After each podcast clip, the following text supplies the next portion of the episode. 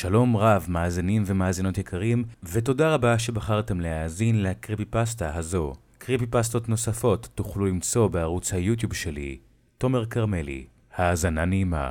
לפני שהסרטון של היום מתחיל, אני רוצה לספר לכם שה creepypasta הזו נעשתה בשיתוף פעולה עם היוטיובר קריספי סלאפ, ערוץ אימה ישראלי שמעלה מזה כמה שנים creepypasta ות ושלל סרטונים מפחידים ואיכותיים. ואם עדיין לא נרשמתם אליו, זה הזמן, כי גם בערוץ שלו פרסמנו סרטון משותף וקריפי במיוחד. אז, בואו נעבור לסרטון של היום.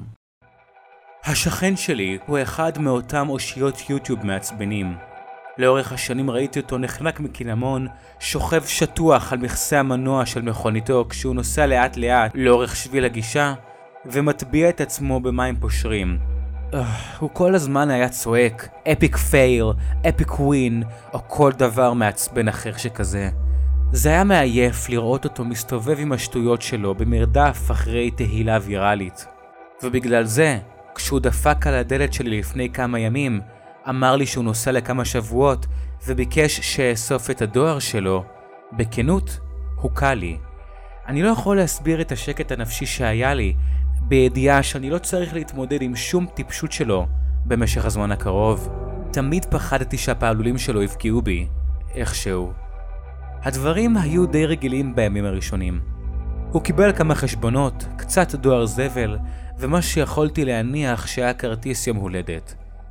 אבל אז, ערב אחד, כשבאתי לאסוף את הדואר שלו, חיכתה לי שם קופסת קרטון שישבה במרפסת הקדמית שלו. עליה נכתב באותיות אדומות וגדולות, להחזרה לשולח. אני מתאמן באופן קבוע, אבל אני מודה שהתקשיתי להרים את הקופסה לבד. זה היה ממש כבד. לסחוב אותה מעבר לכביש לבית שלי היה קשה עוד יותר, ומהר מאוד הבנתי שאין סיכוי שאגרור אותה במדרגות ודרך דלת הכניסה שלי. החלטתי שאשאיר את החבילה שלו במוסך שלי. זה לא כאילו שהחניתי את המכונית שלי שם. דלת המוסך הייתה חתיכת גרוטה שסירבה להיפתח בלי בעיטה וחבטה טובה.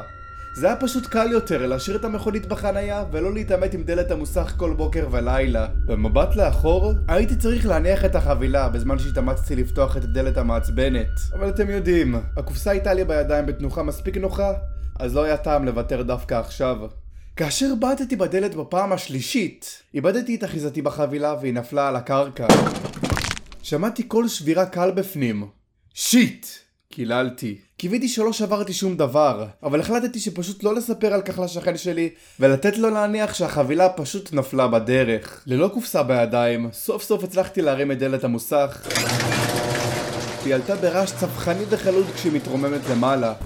גררתי את החבילה פנימה והנחתי אותה בפינה, עד שהשכן שלי יחזור ויבקש אותה. ואז שכחתי ממנה לגמרי. כלומר, עד שעברו כמה ימים. אני לא בטוח בדיוק כמה זמן לקח לריח לגלוש מהסדק שמתחת לדלת המוסך לבית שלי, אבל הוא מילא את הבית לאט לאט. זה היה ריח חריף וחולני שמזכיר בו אש, ובימים הראשונים, אחרי שהערכתי אותו, באמת הנחתי שזה בדיוק מה שזה היה, חיה כלשהי שנדרסה בצד הדרך והגופה שלה בטח שוכבת לי בגינה. אבל אחרי כמה ימים הבנתי שהריח הולך ומתעצם במקום לדעוך, אז החלטתי לחפש אחר המקור. פתחתי את דלת המוסך, ואז הריח הפיל אותי לאחור. סתמתי את האף. לא היה קשה לזהות את מקור הריח. השינוי היחיד במוסך שלי היה הקופסה בפינה. בהתחלה חשבתי שזה בוודאי היה אחד מאותן קופסאות של מנת הבשר החודשית שנרשמתי אליה לא מזמן. הבשר בוודאי נרקב שם כי היה כמה ימים בחוץ.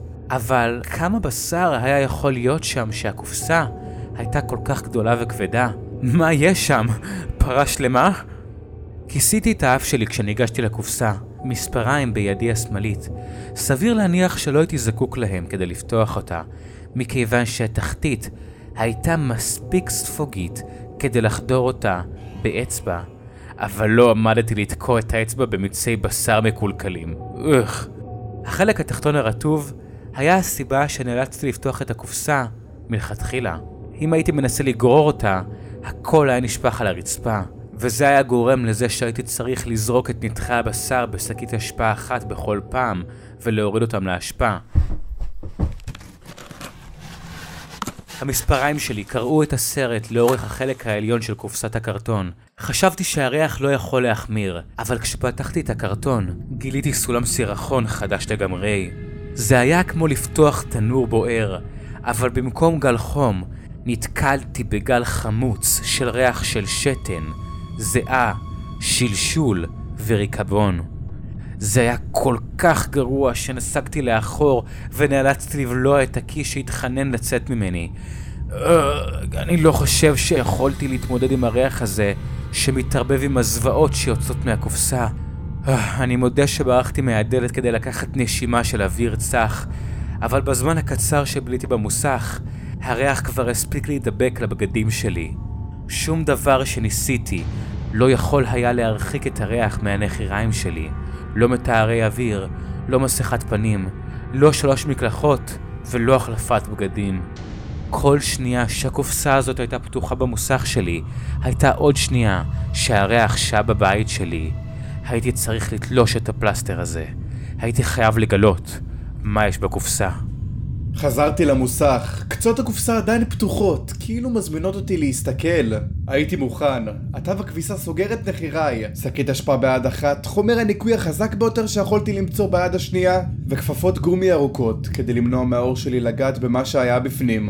אבל כשראיתי מה חיכה לי בפנים, לא הייתי זקוק לאף אחד מהדברים האלה. לא אצטרך לגעת או לנקות את תכולת הקופסה ההיא, אבל כן, אצטרך לסבול את הסיוטים כל הלילה. אתם מבינים? אכן היה בשר בקופסה ההיא, אבל זה לא הגיע מפרה או חזיר. או לא, זה היה גרוע מזה. זה היה השכן שלי. מת, עדיין בחתיכה אחת. אבל מת. התקשרתי לשוטרים, ובאופן טבעי הם לקחו אותי לחקירה. בסופו של דבר קשה שלא לחשוד באיש עם גופה במוסך שלו. למרבה המזל, עד מהרה הם הבינו שאני לא מעורב. ה-DNA שלי אולי היה בקופסה ההיא, הריח אולי השאיר חותם בכל רחבי הבית שלי, אבל למזלי, אם אפשר היה לקרוא לזה מזל, בקופסה בה שכב השכן המת שלי, שכבה גם הוכחה שלא ניתן להפריח. הוכחה שהוכיחה את חפותי, מצלמת הוולוג שלו. הם הראו לי את הצילומים רק פעם אחת. אני לא בטוח אם מותר להם, או שהם הרגישו כל כך רע כלפיי שהם חשבו שזה לא יכול להזיק. ככה או ככה, אני ראיתי את זה.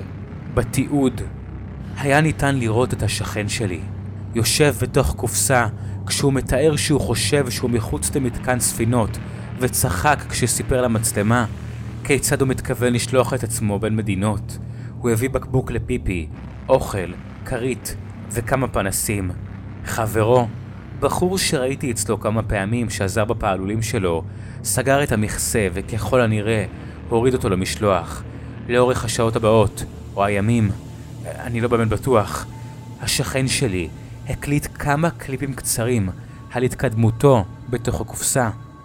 אני חושב שאני עכשיו במשאית, אני מרגיש את הקופסה זזה. אני חייב להיות במחסן כלשהו. די חם כאן, אבל עדיין יש לי הרבה אוכל. הוא אמר דברים כאלה ואחרים. ואז, בסרטון האחרון, הקופסה היטלטלה והתהפכה. הוא שבר את צווארו. וזהו, המצלמה הקליטה את גופתו המתה עד שכרטיס הזיכרון התמלא מדי, או שהסוללה מתה. נראה שהסיפור נגמר פה. אתם בטח חושבים שאני לא צריך להרגיש אשמה על התעלול המפגר הזה שהשכן שלי עשה, התעלול שהביא למותו. אבל יש דבר אחד שלא אמרתי למשטרה לאחר שהראו לי את הסרטון ההוא. דבר אחד ששמעתי בסרטון האחרון, שירדוף אותי עד יום מותי.